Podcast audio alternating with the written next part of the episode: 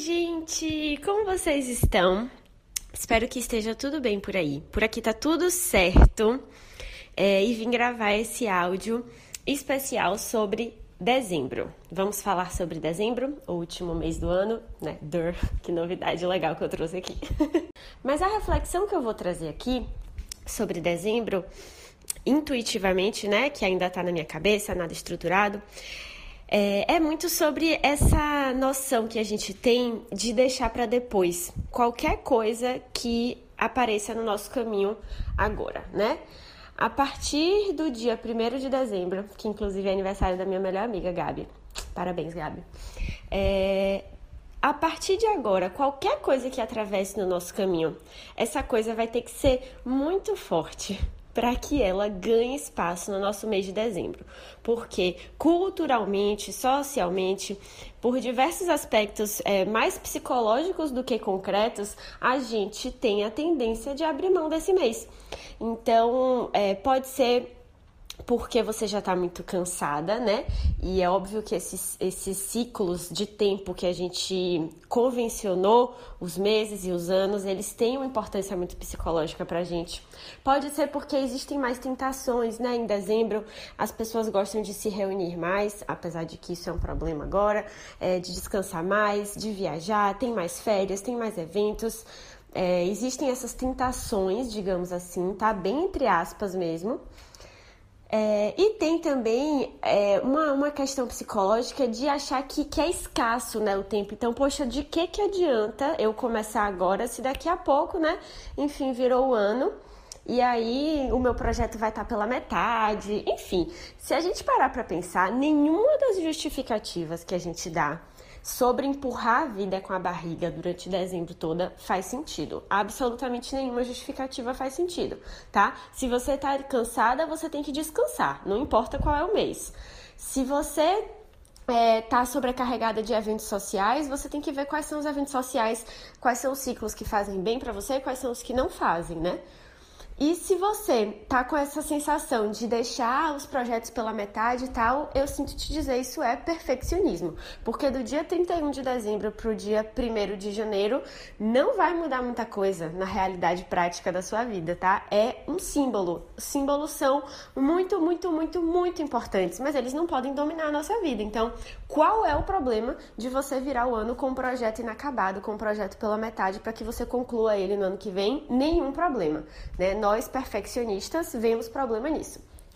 E aí, é, a reflexão que eu quero trazer para você é: ao longo desse ano, quantas vezes você sentiu que você estava sem tempo, você sentiu que o tempo passava muito rápido, você sentiu que tinha muito mais coisa para fazer do que os recursos, não é mesmo, para você fazer essas coisas. Você sentiu que você queria dar passos diferentes, é, tomar atitudes diferentes, criar hábitos diferentes é, lançar projetos, seja para sua vida pessoal ou para sua vida é, profissional. Quantas vezes isso, isso, tudo aconteceu ao longo dos 11 meses de 2020? Eu imagino que muitas vezes, né? Muitas vezes essas coisas passaram pela sua cabeça. E a gente sempre achava que a gente não tinha tempo, que não era prioridade, que não ia dar, que estava muito difícil. Como é que agora, 1 de dezembro, você vai é, encerrar o seu ano antes da hora. Você vai abrir mão de um mês inteiro. 30 dias lindos, maravilhosos, perfeitos, cheios de potencial. E a gente vai abrir mão deles só porque é dezembro. Coitado de dezembro. Dezembro não fez nada com a gente. dezembro é um mês como qualquer outro. Que pode ser um mês, sim, de recomeço. Pode ser um mês de aprendizados novos, pode ser um mês de iniciativas novas, pode ser um mês de muita, muita, muita coisa legal, tá? Ai, Cissa, mas o que eu começar agora em dezembro vai estar tá muito, muito instável, porque é um mês de muitas mudanças. Não tem problema. É melhor você começar alguma coisa com certa instabilidade do que não começar. Ai, Cícia, mas se eu começar alguma coisa agora, não vai dar para terminar esse ano, eu vou ficar agoniada, vou começar o ano que vem com isso na minha cabeça. Olha que legal, que legal, você já começa o ano novo com um projeto ali semi em andamento, né? O projeto ia estar tá zerado no começo de 2020, o projeto não está zerado porque você começou agora.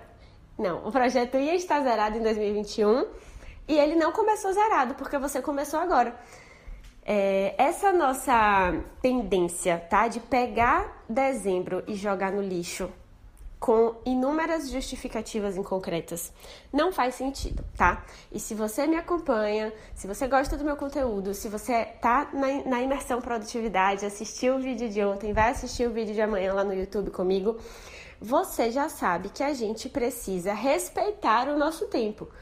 E quando eu falo assim, olha, a gente precisa respeitar o nosso tempo, eu tô falando das, dos minutos que a gente perde. É, na rede social fazendo mal pra gente, das horas que a gente perde no final de semana jogado na cama assistindo série, é, além do que tá fazendo bem pra gente. E também eu tô falando de um mês inteiro que talvez você já tenha pensado em abrir mão.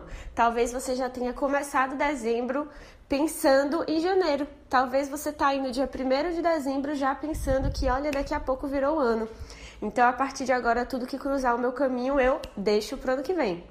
E não é essa a vibe, tá? Não é essa a vibe de quem respeita o seu próprio tempo. Esse mês é muito valioso, como todos os outros, e a gente precisa respeitar esses 30 dias, tá? Meu convite para você é que você aplique o seu planejamento para dezembro.